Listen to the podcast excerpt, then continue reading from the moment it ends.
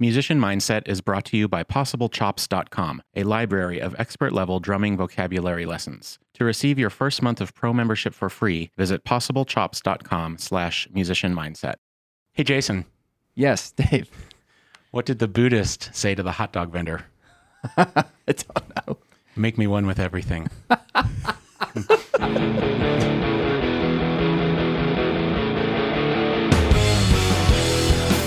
Musician Mindset is a conversation series that extracts the performance and preparation thought process from world class musicians, leaving you with wisdom and exercises to level up your musical journey. Oh, wow. Okay, winning. we are winning already. Jeez. Well, we have a very special treat for our guests today because for the next 90 minutes, Jason and I are going to analyze side one of Led Zeppelin 4. Yes. No, I'm just kidding. Oh, come on. we have a very Come special on. treat today. Um, we have with us today Eric Calver. Eric was raised by a family of magicians. You heard that right. Not musicians, magicians. Eric already had stage, TV, and radio experience by age five. At age 11, the discovery of the Beatles and the movie That Thing You Do inspired him to become a drummer. Eric wears multiple hats in the industry. He's a music supervisor at Activision Blizzard, working on games such as Call of Duty, Overwatch, and Guitar Hero. He was previously on an associate producer at Music and Strategy, where he music supervised for brands such as Netflix, Coach, Miller Lite, Ford, and Nest. He is a published arranger through Alfred Music Publishing, having done percussion ensemble arrangements of Star Wars medleys. Yes. He has written music for CBS's The Talk and the podcast Daddy Issues, as well as orchestrated on movies such as Fast Five with Brian Tyler and Skyline with Matthew Margeson. The movie he recently scored, The Ballad of Whistler's Creek, for the 2019 48 hour film project, is currently nominated for the Best of Los Angeles screenings, uh, which will be screened at the TCL Chinese Theater. He's a regularly gigging drummer, playing for multiple groups, shows, and artists that perform all around the Los Angeles area, such as Todd Glass, Wayne Brady, Roger Bart, Barrett Foa, Carly Craig, Lea Thompson, and many more. You can regularly see Eric playing drums for Baby Wants Candy at Upright Citizens Brigade, weddings and corporate events with Business Time Entertainment, live band karaoke with the Moon Units, indie rock with the artist Spielberg, and on the Netflix comedy special Todd Glass Act Happy. And with that, that's all we have time for today. Thank you guys for listening. See you guys. and Thank we'll see you so on the much. next one. Uh. Eric, awesome, man. That's an impressive uh, list right there. And Thanks, man. Thanks for being here. Yeah, thank you for having me. Excited to have you. Yeah. All right, well, I got a lot of questions based on, on this bio here, but I'm sure it has nothing to do with magic, right? We're It actually doesn't. No, Okay. n- none, none, uh, I'm I'm trying to think of what was that actress from uh, Back to the Future? Was that Lea Thompson? Lea Thompson. Is that the actual actress from Back? That's the actress. You yeah. see, that right there is the best cred of your entire bio. uh, loving that. I, I actually uh, co-wrote a Back to the Future musical a few years ago. Uh, it was a whole like, hun- like a 90 minute musical taking movies one, two, and three, and it was just like a nonstop musical version wow. the entire trilogy. Okay, we can go through that Yeah. whole thing, which, but no, we'll stay focused. Take our people back to the beginning of your musical journey. Like, when, when was the first time that you performed? Well, so the first time I performed as a musician Yeah. was when I was 11, when I was in sixth grade in the middle school band. Mm-hmm. Uh, it was my first real music experience because I grew up with magic the whole time when I was young until 11, just growing up on stage, performing with my dad. And then, as you said in my really short bio, that uh, I was into the Beatles and that thing you do. So I just like I gravitated towards Ringo and the drums and thought that was really cool. And so in the middle of like musical theater, like community theater stuff I was doing in the summer uh, before sixth grade, I said to my parents that I want to try drum lessons. I think it would be cool because my dad tried to teach me piano when I was younger, but I wasn't like I I wish I stuck with it longer, but I wasn't fully into it. Hmm. So by the time I got to middle school, I was in the concert band, and then I said that I was I could play drums, and so I was in the jazz band. So my first performance was like a December holiday concert, playing concert snare drum and and playing kit for the jazz band. But you had experience on stage before, Yeah, just just literally being on stage performing with my dad, right? doing like his assistant, like a magic assistant.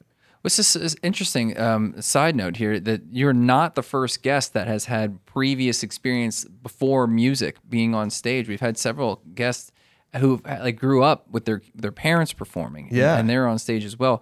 So uh, you've had no nerves, basically, right? Not not really. I mean, you know, uh, Dave, you can probably relate to this, or Jason, you can too. When you have the instrument that you are comfortable with, that is your comfort zone. Mm-hmm. You know, anything else in front of you shouldn't scare you because you're shielded by the thing that you know mm-hmm. super well. So I was starting to get pretty comfortable with the drums when I was that young, just like I had been comfortable with just being in front of people mm-hmm. at such a young age. So it, it n- for me, it was natural to be on stage. It wasn't a, a nerves thing.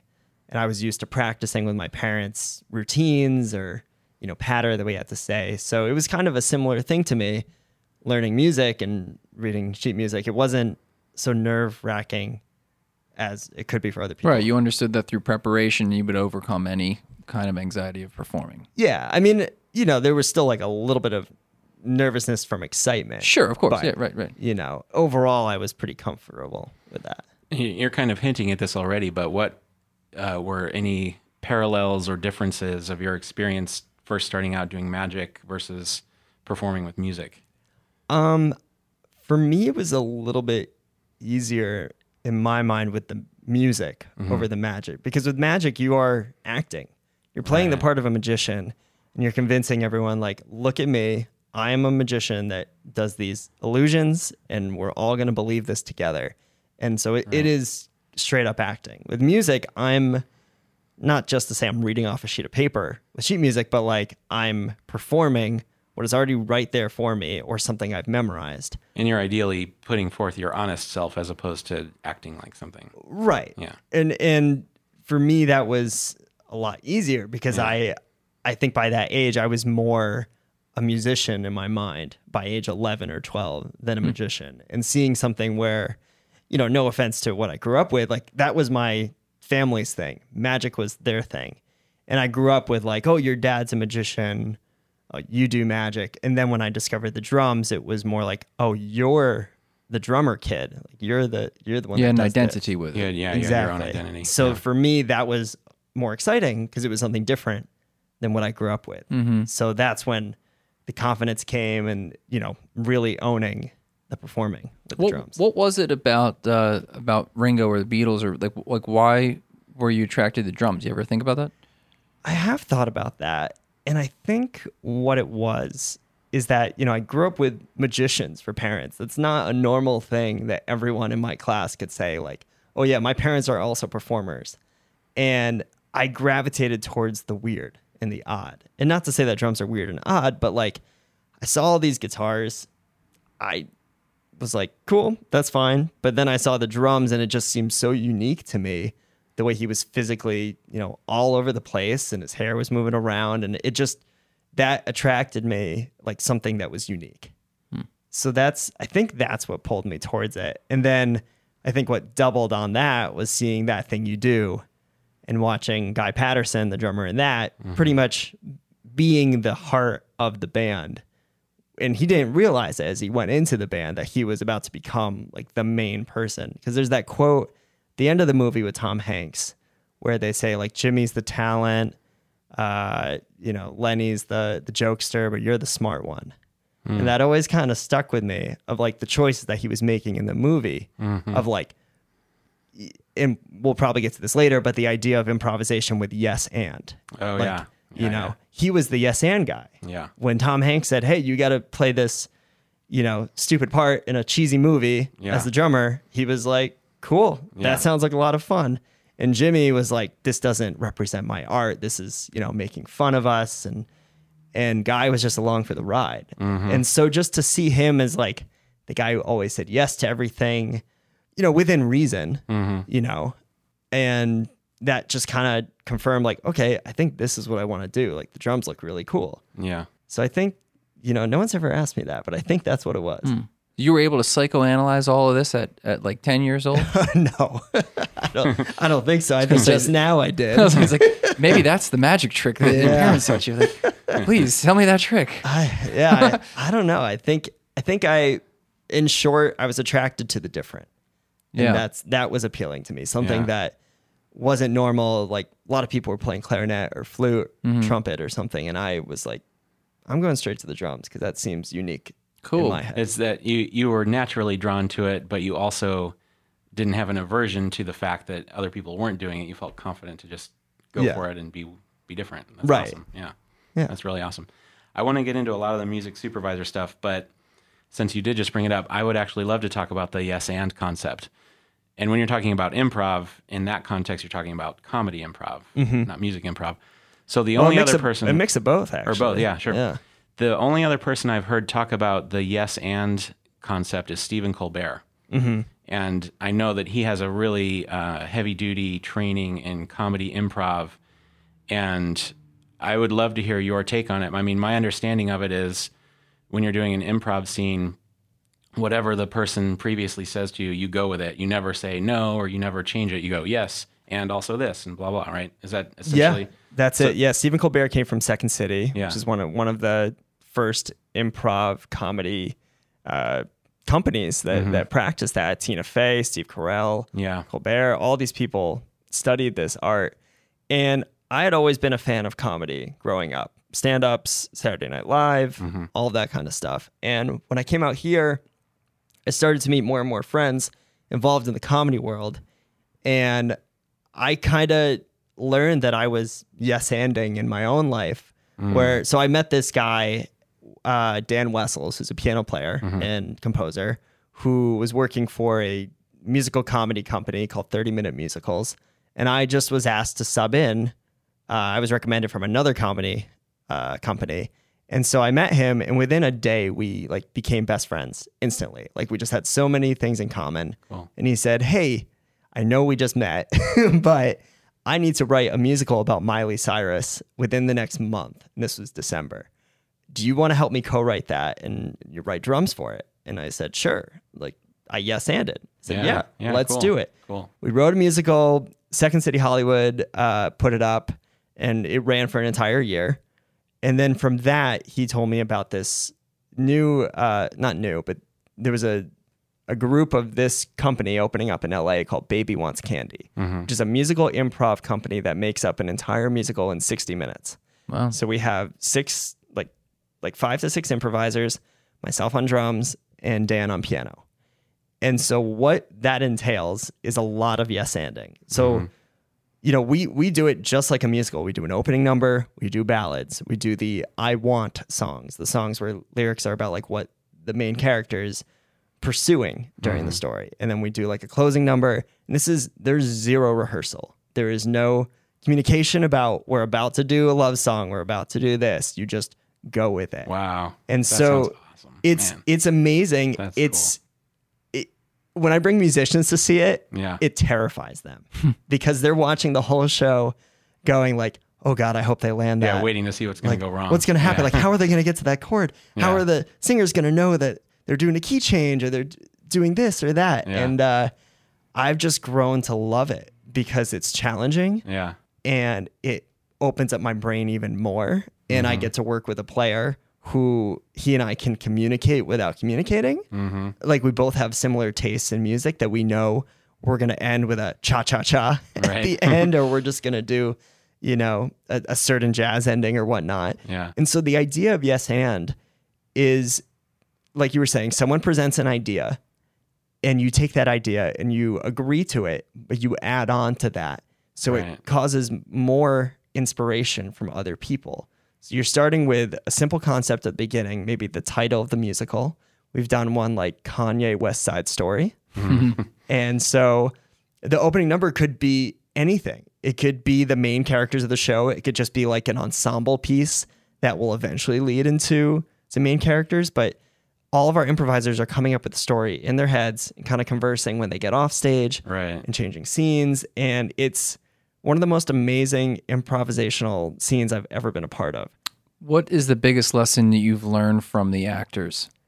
the biggest lesson I've learned is you it- just the concept of yes anding applies to everything mm-hmm. in life. If someone presents an idea that maybe isn't working, you need to agree with it and just turn it into something that can be, be agreed upon by everyone.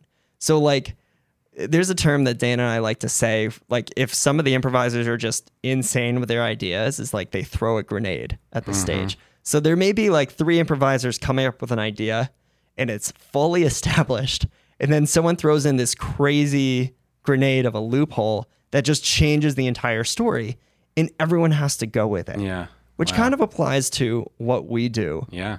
So, for example, I've had a gig where I was the MD and we were playing outside in Santa Barbara. Uh, there was some security around uh, for the wedding, but a homeless woman just came right on stage and we're doing I Want to Dance with Somebody. And this woman is not really causing any harm, but she's standing next to our lead singer, dancing next to She her. wanted to dance with somebody. She wanted to dance with Yeah. somebody, you know? and here I am in the back Yeah. playing drums, going through every single scenario of what could happen. Yeah. She's going to steal something. She's going to knock something over. She's got a mm. weapon, this and that. Yeah. And all of us had to just play as if nothing was happening. And there's a security guard that comes up, is trying to escort her off. She shoves him. There's all this back and forth. And we are just like, nothing has changed. And then they get off stage and we keep going. That that was the grenade that was thrown at mm-hmm. us that we just have to keep going no matter what's coming our way. Right. And and that's what's happening with the improv with whatever concept is coming our way. Well, that's it. We all have to agree and it kind of applies to life as well. Yep. Like it's easier with everyone to yes and and kind of, you know, easier said than done, but to get along with everyone and to accept other people's ideas, but then add on to it. You can counter it.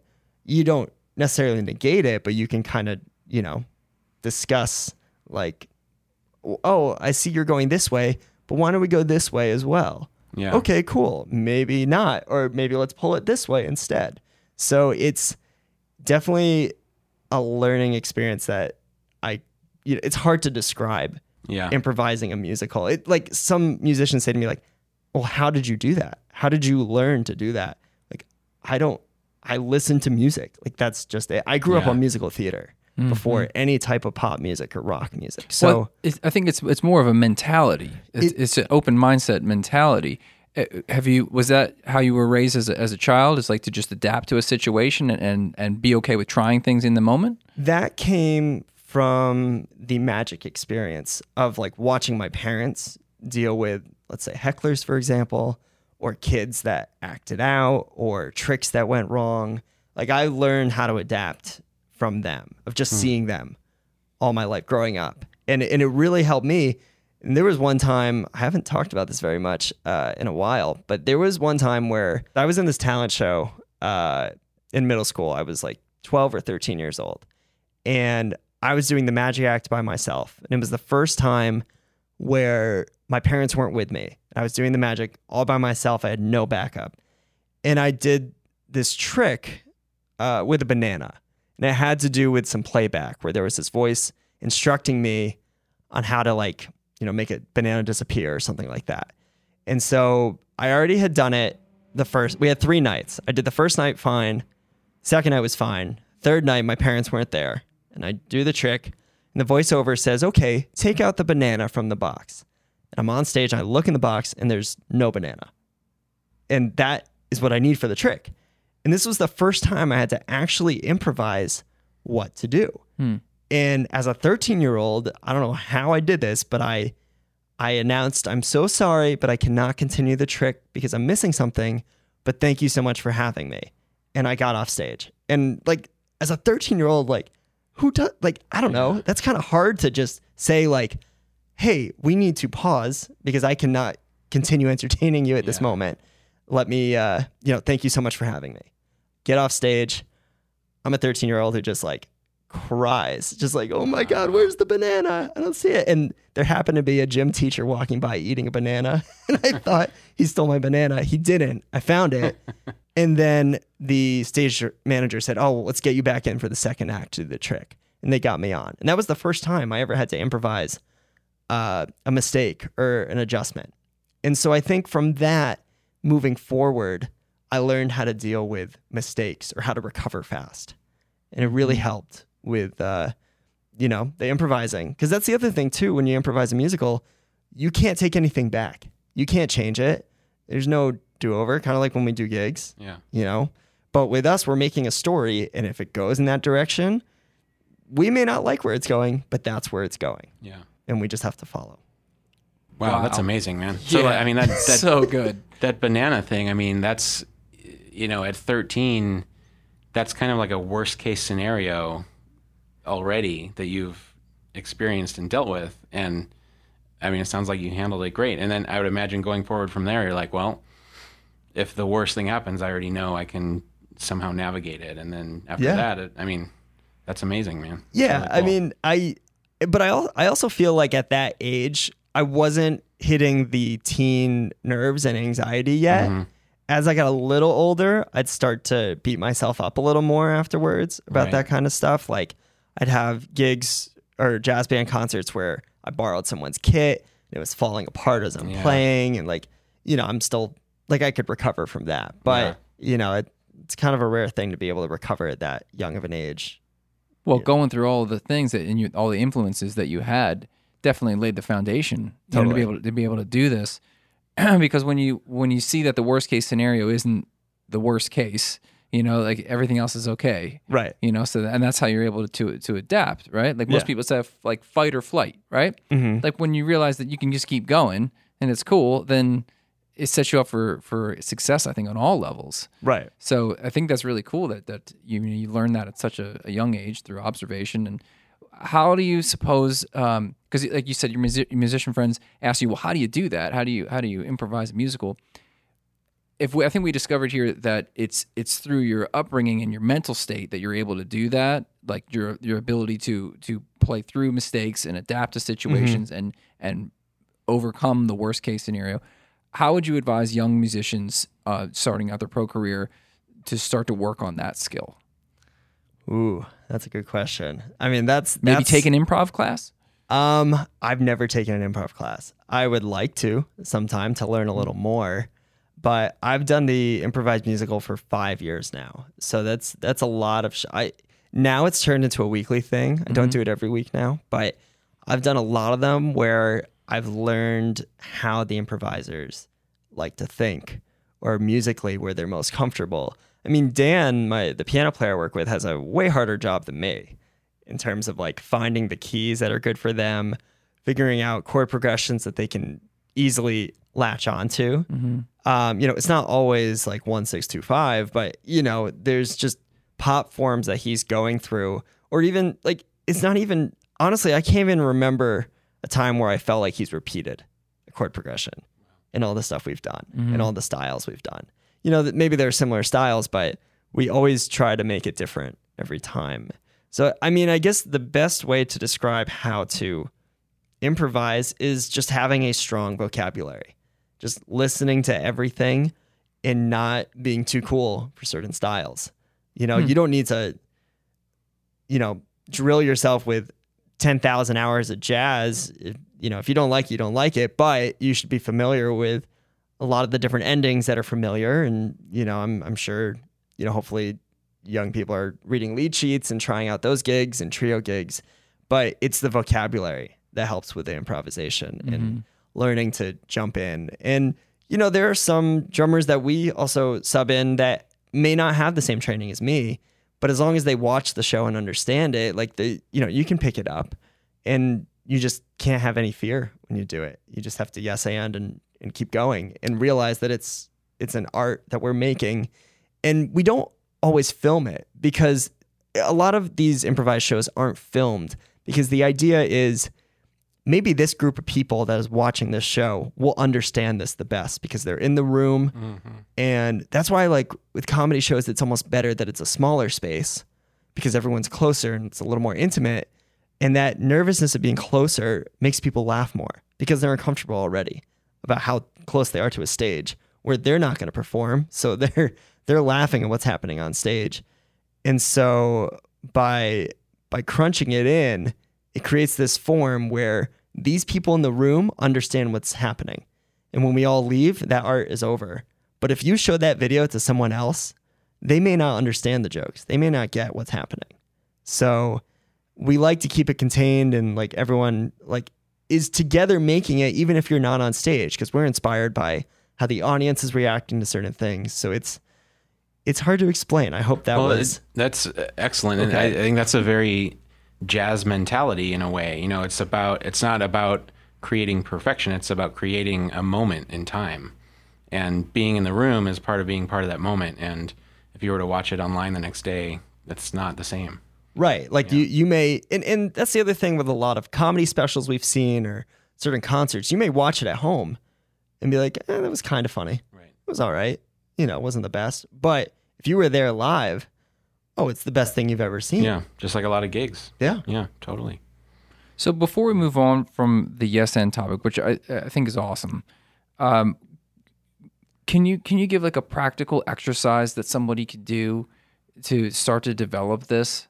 Yeah. So so the way that Dan and I are overall thinking when we make this improvisation, uh, and this isn't every time, but it's the basic roadmap, is song structure: verse, chorus, verse, chorus, bridge, chorus.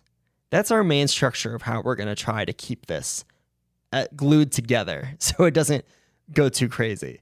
So uh, I'd say intro and then verse, chorus, verse, chorus, bridge, chorus. So we start an intro, we show everyone the feel, and it can inspire a number of things.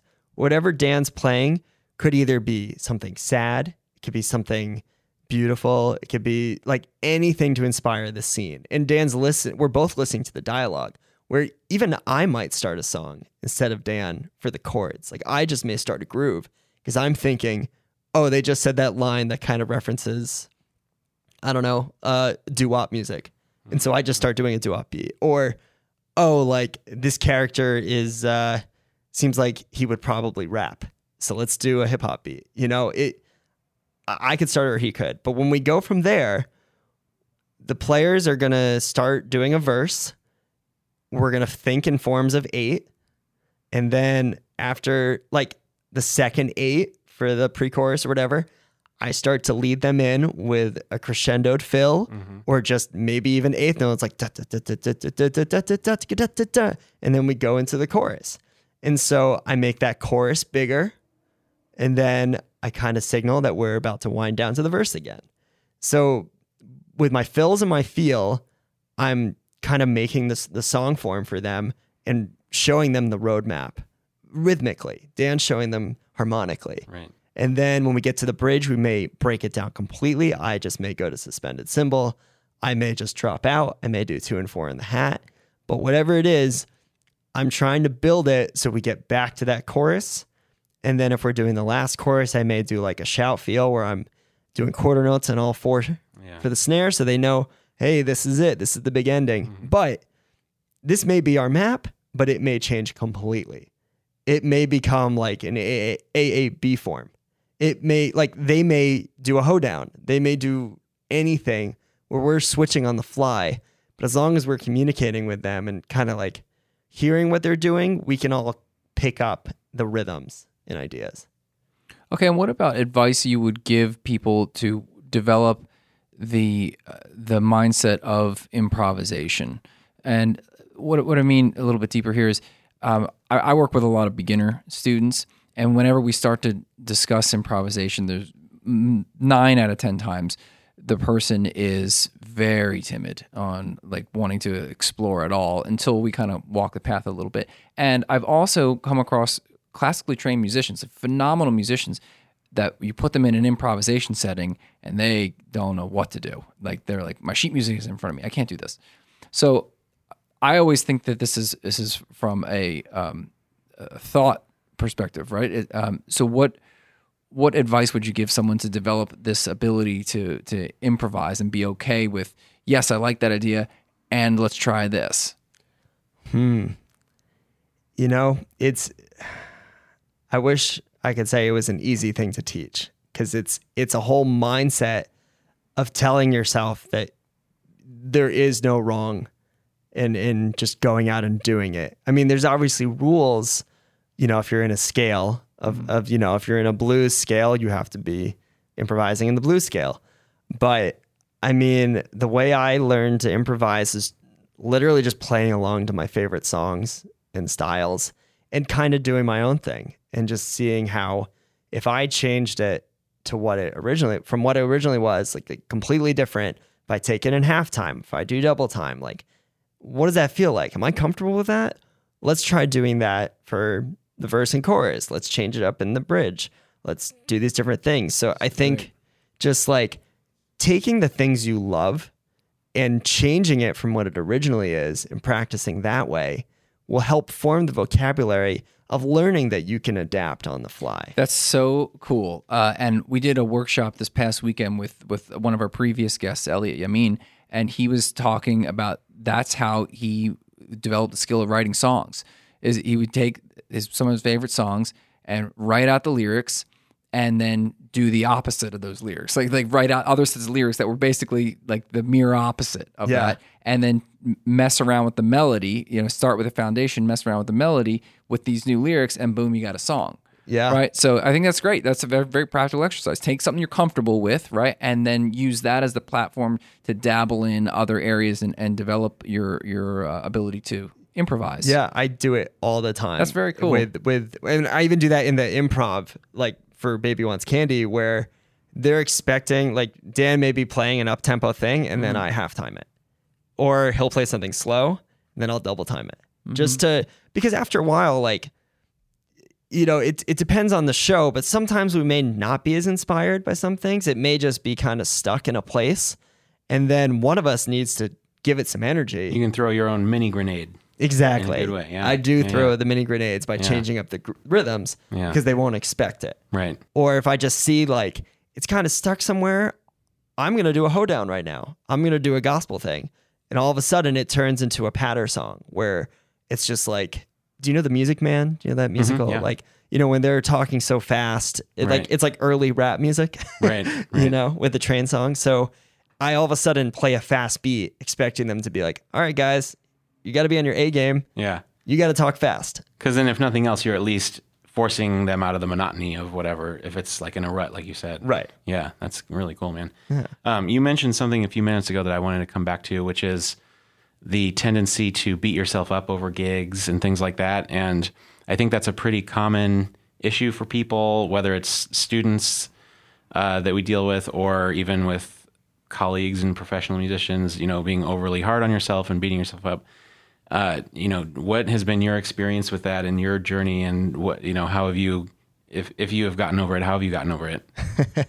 It's it is an ongoing journey that will have certain ups and downs over the years. I grew up as someone who would beat myself up all the time. I mean, I heard Nick Petrilla's episode. Yeah, there you go. he had a similar thing. Nick and I go way back. Yeah. But uh, you know, when I was growing up, um, I so when I was in fifth grade, I had a teacher that really pushed my boundaries. Her name was Mrs. Flynn.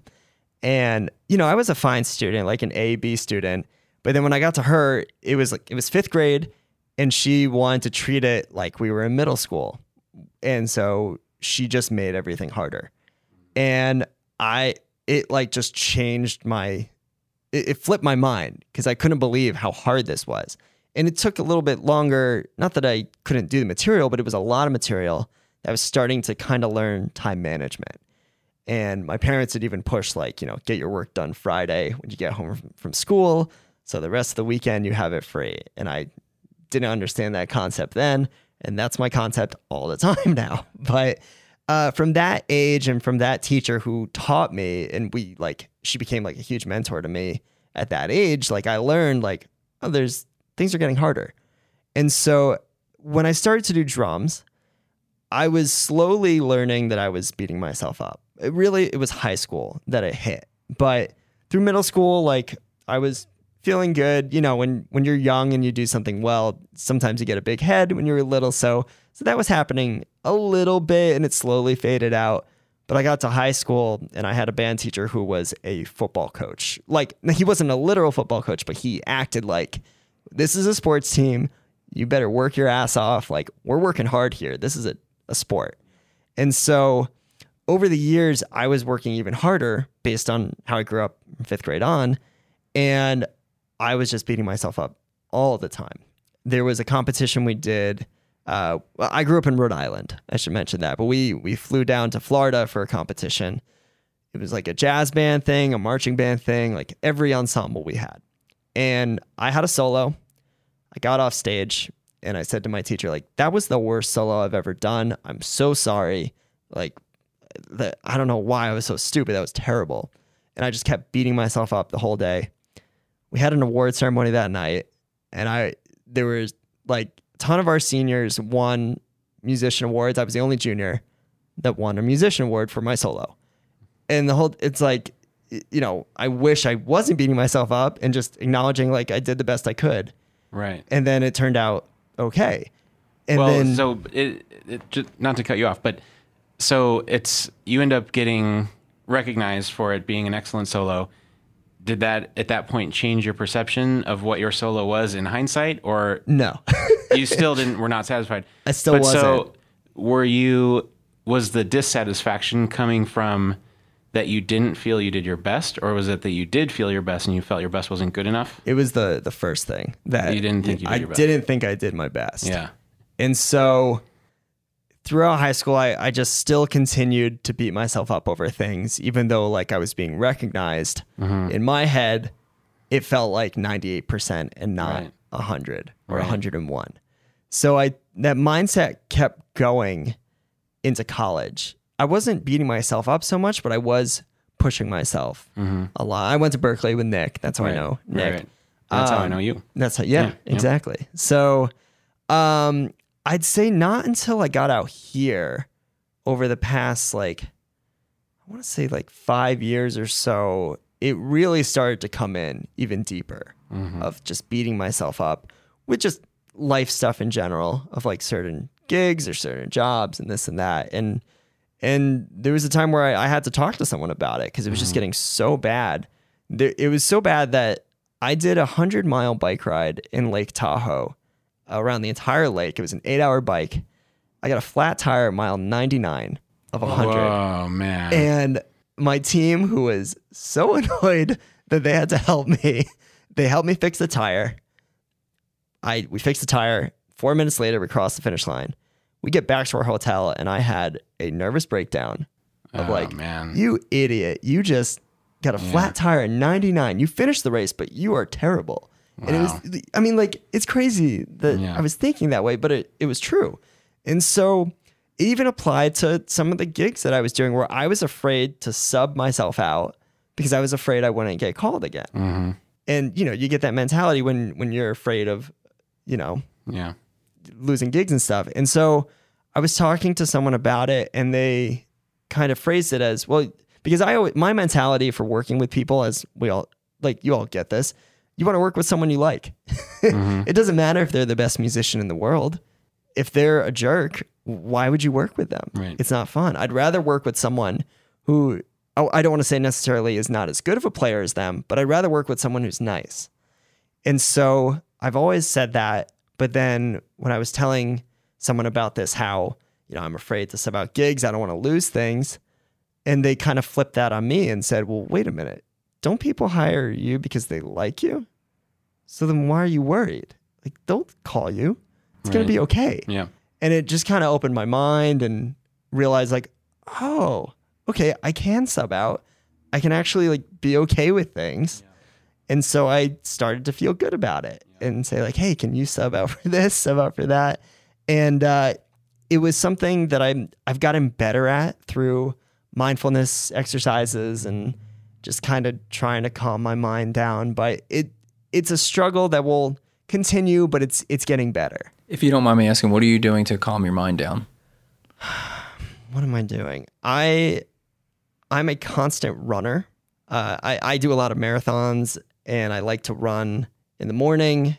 And I don't listen to music when I run. Wow. Um, I over the time I got out of it. It it took some time for me because I was so attached to the music, and then finally through mindfulness exercises and practicing that, I learned that I could run without music and just kind of calm my brain down, which which took some time. But I'd say there's that, and then in moments of stress, I try to get out of my head, kind of look at the situation from the outside, and just make sure like, is this really something you need to stress out about? And there's that game of, not game, but exercise of what's the worst thing that could happen. You go through everything of like, hey, what happens if I'm uh, late for this gig? Well, then they won't, you know, they may not hire you again. Well, then what? And you keep saying then what and then Right, what, and you kind of break it down to, you know, is it that bad? Right. You know, you, you need to decide. By the way, I'd never be late for a gig. I'm a time freak, so that's never gonna happen. But uh, you know, just kind of getting outside of your head and analyzing the entire situation of what the worst thing that could happen would be, kind of helps you break down the stress of realizing it's not as bad as I thought. Mm-hmm. You know, kind of like, and I heard Nick's episode, so we might repeat a few things, but you know, over preparing. Yep. Or it was someone else that said that Yeah, too. Dave but Hooper. That's who it was. Yeah. yep. So over preparing for gigs, I kind of like what I was saying with the homework of getting that done on Friday instead of Sunday night. Yep. I completely over prepare for my gigs to the point of like getting nervous. Like even though I'm over prepared, I'm still like, all right, let's hope everything works out when I get into rehearsal. And I get into rehearsal and I'm fine.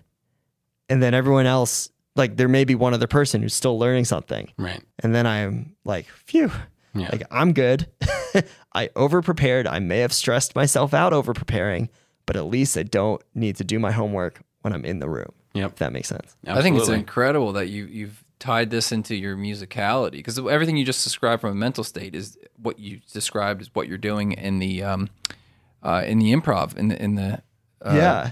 It kind of went hand in hand with yeah that stuff. it's so great that you're committed like all around you know because they they tie into each other perfectly Yeah, and it's you know it took time for me to kind of realize all this. Like back when I was first doing the improv, I didn't relate that to what my you know my stress was, but over time I realized, oh, this is exactly the same thing. Why am I so comfortable here and not mentally? And so I kind of adapted the rules, like you were saying, of the improv, and then realizing that it's the same thing.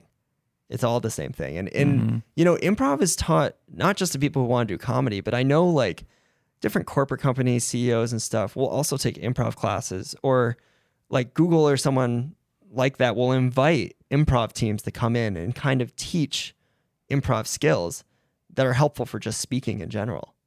And so it's I think it's really cool how improv is kind of bleeding into a lot of other facets. Sure because now we can why explore one thing when you can explore everything Exactly. Well, and instead to- of being stuck in a conversation and not knowing where to go, Yeah. like I can typically take any conversation with people and kind of continue it and not just get stuck of like, all right, I said my three things that I always say. What am I gonna do Right, now? right. You know? we're looking for a third co-host so if you're interested Yeah. then- Oh, gee. do you tell jokes Uh, not as good as Dave though. I'm going to sub out to you for this podcast. right? sure. And- well, and to just to take it even a little bit deeper and, and personal and things, you know, I think the root of a lot of unhappiness, either big or small, comes from expectations. And so, you know, for example, having you know small kids at home when my kids were were littler, you will wake up with an expectation that your day is going to go a certain way, and you'll have five grenades thrown at your day before 10 a.m. You know, Oh, yeah. and so you learn to let go of expectations, and you learn it's like another form of yes and what you know whether it's the flow of your day or anything. I used to get really bent out of shape when my schedule because I mm. plan out my day like the night before. If my predetermined schedule gets rocked by anyone in any way, it used to be bad for me. you know, I totally And it- get that. Yeah, and I- I, learned yeah. Not just through my kids, but just in general, I've learned over time uh, that the the key to happiness is not having expectations. Not to say you don't want to be productive and plan, but Right. you have to hold on to it loosely, and you have to. I think the yes and is a beautiful you know example of that in play. Yeah, that's and really I, I don't want to say like that has been my life motto for my entire life. It's more something I learned over time over the Oh, past definitely. few years. But I think, know? yeah, anyone listening to this who's just being turned on to that concept for the first time, uh, that could be life changing. Yeah, That's amazing, I, man. mean, I've read books with Tina Fey and Amy Poehler talking all about that. that Yeah. the yes anding is life changing for Yeah. them, where they've learned to, you know, accept new things they never understood before, or Yeah, just like going with the flow, which not everyone can do. Yeah. And you know, I totally get that expectations thing of like your schedule being interrupted by something. And there are times when you are doing work, or you know, it's a Friday night, and you're done for the week. Like, all right, time for my next thing. And you might get an email from someone at like six o'clock on a Friday that says like, "Hey, so sorry, we need to get this done. Can you help out?" Now, there's so many emotions that you could go through with that, where you're like, well, first of all, why are you messing with my time? this is mm-hmm. Friday night. I have something going on at this time. But then there's the flip side of this where at first you think you're being attacked. Like, oh, you're not done with work yet.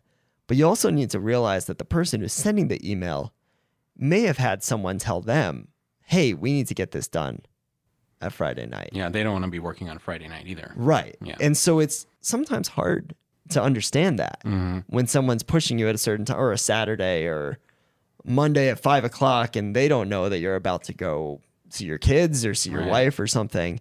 And over time it's it's hard to like you like you said, you need to lower the expectations or just get rid of expectations and just mm-hmm. say like, all right, well, let's yes and this situation. Hey, I can help you out right now with this real quick, or say, hey, I can't help you out, but what can I do to allevi- alleviate this stress that mm-hmm. you have?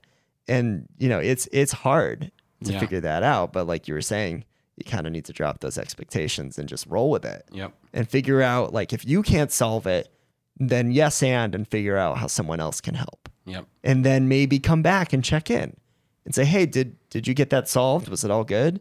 Because that way, it's showing that you didn't just pass it on. You followed up and said, "Hey, I know I passed it on to you, but I just want to make sure you're taken care of." Right.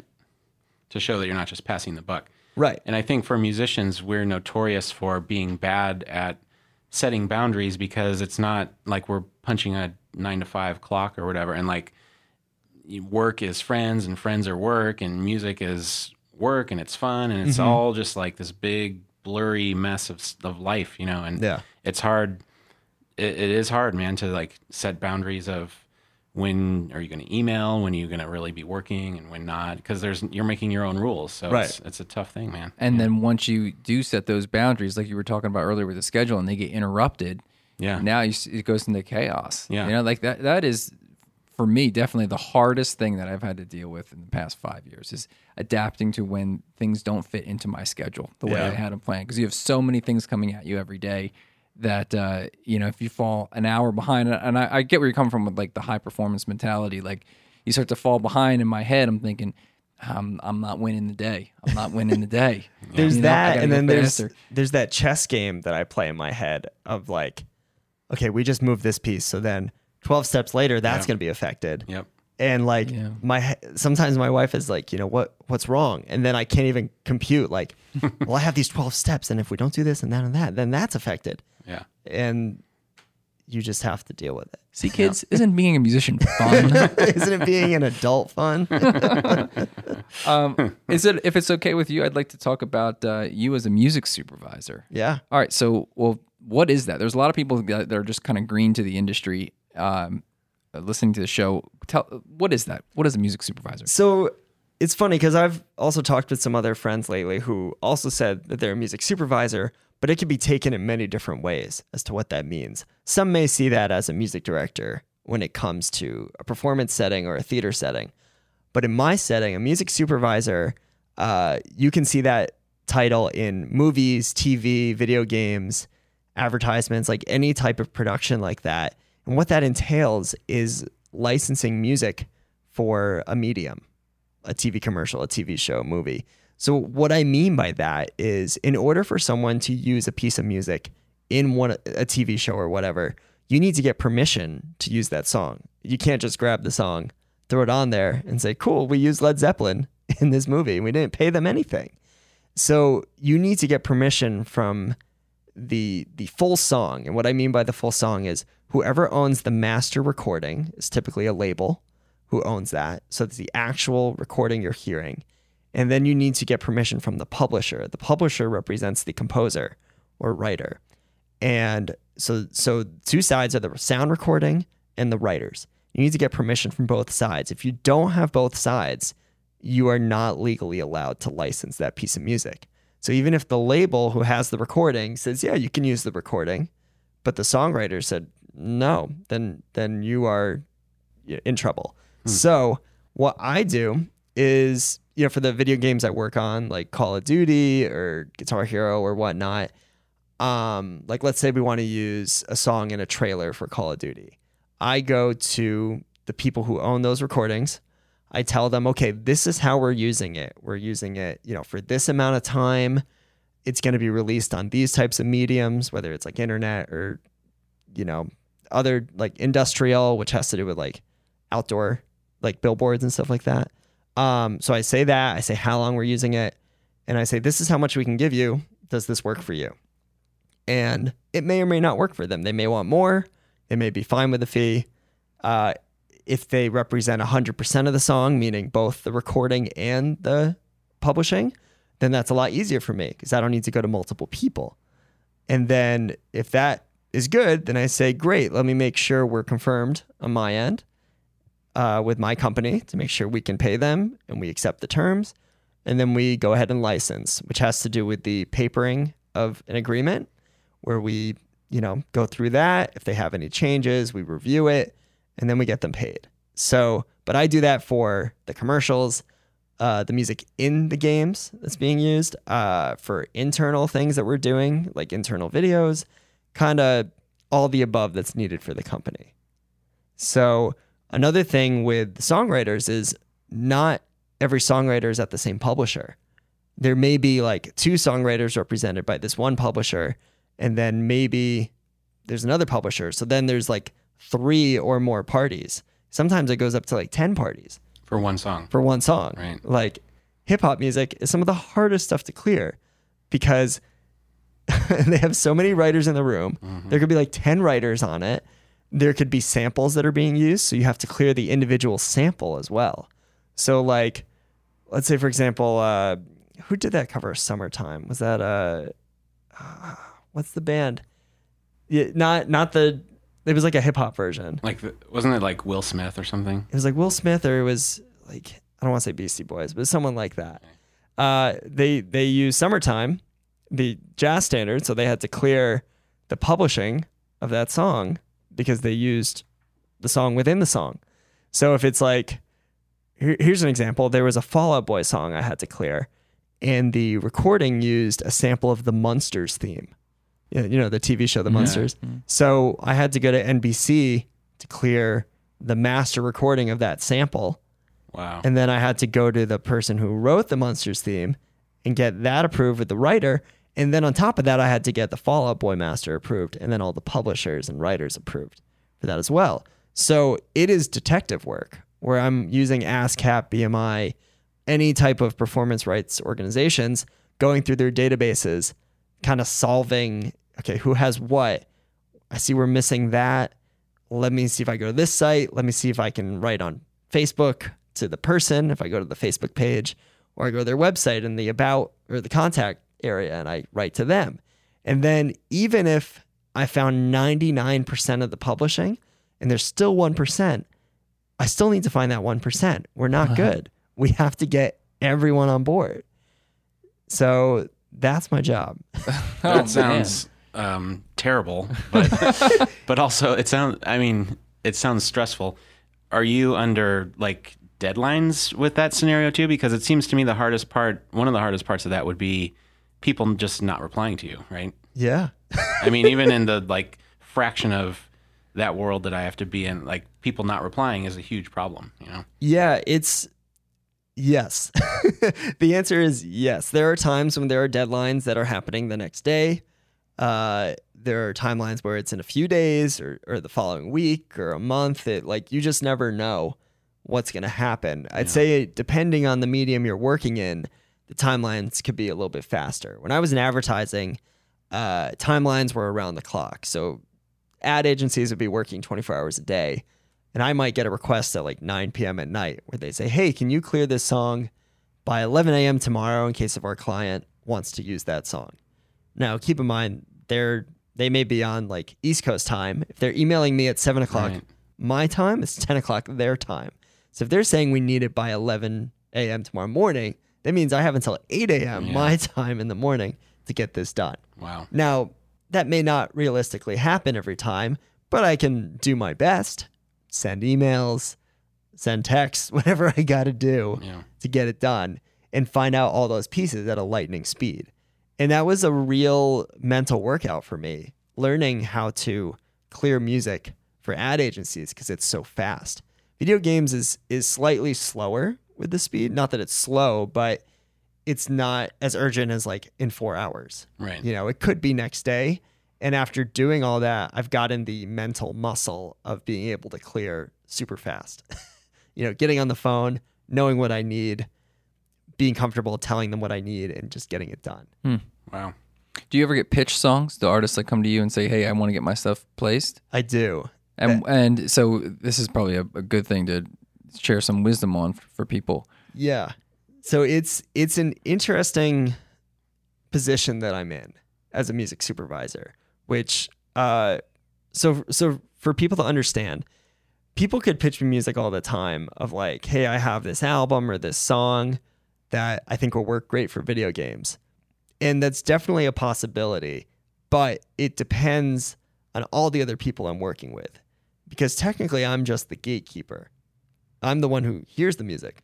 But there's so many people above me who make decisions. Because it's got to go through like i don't know maybe 20 to 30 people to also agree Wow. that you know you know because if you think about it like it's a company. Yeah. where like there's like you know the marketing manager and then the person above that and the person above that. If that final person is cool with it then we're good. But it we just you know it's hard to get everyone on board at the same time for something. But then on the flip side the people who are pitching the music also need to understand where i'm coming from. Like you this may seem easier said than done but watch what we do. Like study the things that we put out with music figure out like what we do and make sure you don't pitch something that we don't need you know? Right. like it you know it'd be amazing if if we could use a jazz song for a a shooter game but they don't always need that you know we need what is needed like Yeah. as you see in the commercials and whatnot so there's a lot of times where people are pitching me things where like uh, it sounds great i just don't think it's necessarily going to work because that's not what i'm asked for Right. I'm working on what's what's asked of me. So, you know, I'll hear something and if I think it works, then I can try to pitch it and then we see how it goes on the way up. But the other important thing about supervision and pitching music, and it sounds again easier said than done. As long as you know how to create an invoice, fill out a W9, um, read an agreement and understand what it means, that's going to help you just as much as you being, you know, musically capable of making a song. Because at that point, like it's just human tasks of like knowing how to be an adult and having, you know, all these things. And I give you an agreement that has these common terms and you start arguing me about like, well, I think it should be, we should change this and change that. Like, you're going to make things harder and it's going to take longer. We may not want to work with that person. Now, i you know, they may be right or wrong, but the point is like, it's another yes and situation Right. where like you need to be knowledgeable of what this is and understand how this is going to go down. And so the other thing too is there are so many people who have songs who get worried about people owning music. Like, you know, if you're trying to sign your music library to another library that will pitch your music. And sometimes people are afraid of the exclusivity versus non-exclusivity and you know, how long the term is and the thing I say about that stuff is, you know, you can write more than one song. You can write more Mhm. than 20 songs. Mhm. Like you need to fully trust the people that you're allowing to pitch your music. Uh, and if you're okay with that music going with them, give it to them. see how they do. Maybe set a term with them. And then if that after that time if it doesn't work, it doesn't work. But you can always write more music. Like if there's music that you have that you don't want to give away, then don't give it away. Hold on to it. Make that your personal music and then write more. Cuz I'm sure, you know, those composers out there can write more than just the 10 songs they think are their best. Like I'm sure there's plenty more in your head. You're not done. Right. so um you know, with that kind of stuff, people kind of have to yes and and go with the flow with it of like and just understanding everyone's point of view. The point of view that I'm kind of the gatekeeper. I'm going to do my best to listen and see if it's going to work and then let's see if everyone else agrees with that. So, Yeah. yeah. Man. You got you're an ocean of knowledge Amazing, today, yeah. man. This is awesome. I think this would be a good time to kind of segue uh, back into your playing. And um, a question we've been asking our guests lately is, "What are you working on?" So, uh, if kind of getting away from music music supervision and back into your actual playing, can you talk about uh, a, a mu- something musical in, in whether drums or studying or whatever it is that you're developing right now? Yeah. How so, are you getting better? So, kind of coming back to the the beating myself up stuff and just like thinking about like how I can, you know, be a little bit healthier with being happy musically with what I'm doing. Uh, there was this thing I used to do back in college where I was I studied arranging at Berklee, and I was kind of like a Weird Al type of arranger where I would take songs and flip them on their head. And so I would take System of a Down's Chop Suey and turn it into a bossa nova. Of course, that's the natural way to go. Right. I would take uh, uh, Green Day's American Idiot, make it a mambo. I would take Destiny Child Survivor, blend it with Justin Timberlake's Cry Me a River, make it a tango, like a hip hop tango with horns. And I would do all these weird arrangements. And so by the time I finished college and moved out here, uh, I was kind of hoping to get into that stuff with arranging, but I couldn't see the market yet. So I went into other things. But then, like maybe five years later, I saw this thing called Postmodern Jukebox that was coming out. And immediately my head went, oh, well, I can't do that Right. because that's happening. Yeah. And then I see Scary Pockets a couple years ago. Yep. I'm like, ah, damn it. Like all these people are, are doing the things that I wanted to do. And they're all things that like you don't need more than one of necessarily. Right. Yeah. So I started to feel that way and kind of got a little discouraged. Yeah. Like, damn it. Like I wish I banked on this years ago. Yeah. So through my thinking of like ways I can make myself happier, I even went to a Scary Pockets concert and they were saying at the end, like, you know, thank you guys for coming here and believing in us. Like, you know, if there's something you want to do, just do it. Like, and that's such an hmm. obvious stereotypical phrase of like, if you want to do it, something, just do it. So then I started talking with my wife and said, you know, I've always wanted to do that thing that they're doing because that's what I like to do. But I want to do it on my own terms. But it, you know, if it turns into a, a big thing like that, like, I mean, that would be amazing. But I also don't care. I kind of just want to do it to do it. Or else I'm just going to keep saying, man, I wish I did that. I wish I put together a 10 person ensemble and did the arrangements I did at my senior recital. I had a 20 person senior recital where I had 10 vocalists and then like a 10 piece band and just did these huge, crazy arrangements. And so instead of just saying, I wish I did that, I said, let's do it. I'm going to try to start this from the bottom and see where we go. So this was in February where I, I thought I'm very methodical and technical with the way I like plan things. Uh, so I said, okay, if I can get myself to do this, just me on drums, just try to do one once a week, just a video, 60 seconds. Let's see how I do for like two months.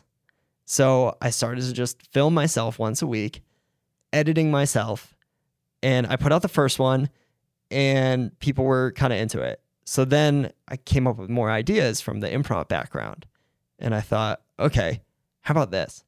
Why don't I just make up a drum beat and then I'm just going to write.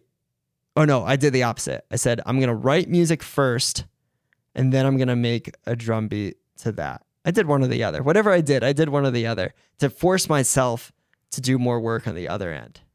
So That's what it was. I did the drum beat first, and then I wrote the music to that drum beat, and then just kept challenging myself every week. So I did about like eight or nine weeks of just me on drums. I was learning more about social media. I wasn't a fan of hashtags at the time, but then I learned that that's how you get more viewers of like finding the right hashtags. So after about eight or nine weeks, I thought, okay, it's time to bring in a pianist. Let's bring in a second person. So from that point, I started to do an improv thing where I said, hey, how about this? We're going to come in cold and we're going to make something up right now. And it's whatever it is. If we're enjoying it, great. If we don't like it, throw it out. Let's do something new. And so at first, kind of like what you were saying earlier, Jason, about like classical musicians being afraid of mm-hmm. improvisation, some of my players were saying, oh no, I could never do that. I would never want to improvise something and then put it out on the internet. I said, why, why not? It's going to be fun. If we don't like it, let's change it.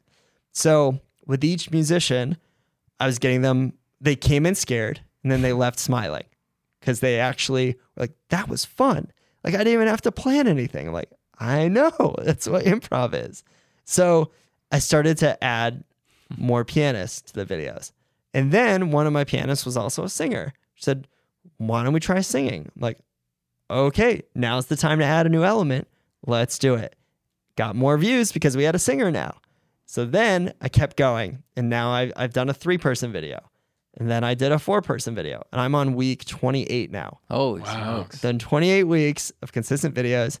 And I'm about to go on vacation in a couple weeks. So I've already stacked up like four videos for the next month where Yeah. I'm I'm set. And so then next month I'm building out a space at my home where it's going to be a bigger live room where I can use real drums because I've been using V drums this whole time. That's the other thing I should mention. Mhm. Um, so I've had to edit every single video because the velocity isn't that easy, you know, when you're yeah, playing in. So I'm going in, editing every single note I'm playing, Oh my God. every single note the pianist is playing, and fixing corrections and just like really working while having everything else I do in my life yeah. of just Wow. like forcing me to do something that I said I was going to do. Yeah. I was about to miss a week a couple of weeks ago because there was a problem with the video. And my wife was like, It's okay. Like, you can miss a week. Like, no, I cannot miss a week. I'm just going to film a video at midnight and just like do something. I don't care. And I kept it going. So I haven't stopped yet. So, Wow. That's awesome. musically, uh, to bring it all back to the beginning, this is going to keep building. I'm going to make the five person ensemble and I'm going to get to that 10 person ensemble. And I'm going to find, I have a whole list of like a hundred artists and songs that I wrote and gave myself a challenge because I'm eventually going to write horn parts, guitar parts, all this. It's going to be hopefully, you know, let's hope this works out. But I want to make that 10 person ensemble and not just sit there and go, man, I wish I did something like Scary Pockets. Is it the outcome you're looking for, or you find more joy in the journey? The journey. Yeah. I'd say. Has Because it, has it always been like that for you? I think so. I think so. Because I mean, I've so I've done about five marathons now, like Mhm. full 26.2 marathons. And every time I finish a marathon, there's that five minutes of I'm good. I'm not doing this again. And then the five minutes go by and I turn to my wife and I say, I'm gonna do next year. I'm gonna do another one. Because I keep wanting to do it because I keep wanting to get better. And by doing these 28, 29 weeks of videos, I've learned so much more than I've ever learned musically when it comes to mixing, when it comes to editing, when it comes to directing, when it comes like everything has just forced me to learn more than just like sitting there going, "Oh, I wish I I did more stuff like that." So it's been a real journey of of learning, you know, plugins and like I've already known plugins, but it's forcing me to learn them even more and understanding how to mix. And the awesome thing about that is that it's completely self created and self imposed, like a self imposed deadline. Yeah. And it's a thing that you are just, you're making something from nothing. And that's awesome, man. That's really Thank cool. you. It's it's been really fun. I'm glad I forced myself to do it. Yeah. Because it's really cool. now it's uh, hopefully going to get to the place I want it to go, and then I will feel satisfied. But we'll keep going Yeah. until you know if those expectations are dropped, and then grenades happen, and Yep. we'll see. But I'm enjoying the journey. Oh, I I just wrote down the, the, the phrase marathon thinking because that's kind of like what you're doing here. Uh, so good. I, I think there's so many amazing gems that I think the listeners are going to get out of this uh, marathon that we went on today. You know, it was really good. Uh, Dave, you got anything you want to jump in with before we get to to the uh, final questions? Actually, I have two things.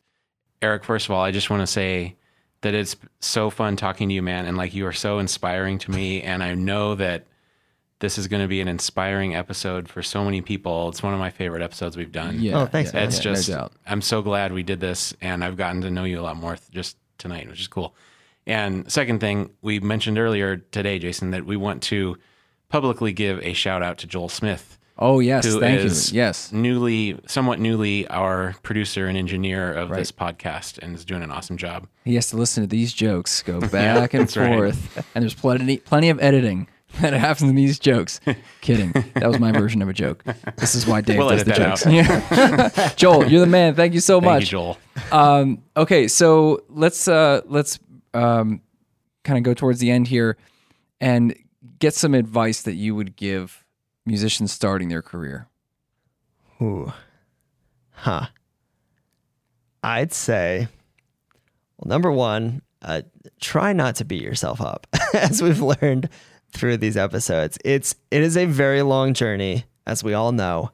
It it is marathon training. You you have to start from somewhere and take it slow, and eventually you'll get to the place you want to be. But it is, it is a slow burn all the time. I mean, you agree, right? Like you're still you guys are still learning stuff every day. Yep. and just the expectations that we all have on ourselves like just ride the wave. Just take the journey. Yes and everything. I feel like i'm gonna be trademarked for that or something but you know seriously like just having a good intuition on things and just saying yes when you know it hits all the points that that you want to satisfy your career with you know there are some gigs we have that are not great and some gigs we have that are amazing and you don't know it unless if you have an intuition that it could go somewhere. So i'd say you know just understand it's a long journey and over time you're going to see that it's going to get easier and then it'll get harder it'll get easier and you just have to ride it and just keep saying yes and keep going. And even if you feel like you're in a rut then change it you know if if you're being blocked by something then step aside from it and then move in a different direction. It's going to get you there. Like for me i so i guess here, here's a way to explain this. When i was 11 years old i said i was going to be a drummer.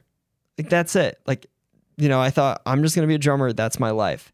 And then i got to school in boston and then i learned oh arranging's really cool. Let me check that out so I started to arrange and I started to do all this stuff. And then I got to LA and then I learned about film scoring and I worked with a film composer. Basically, what I'm saying is eh, more things have added to my utility belt that I didn't know I was going to be a part of.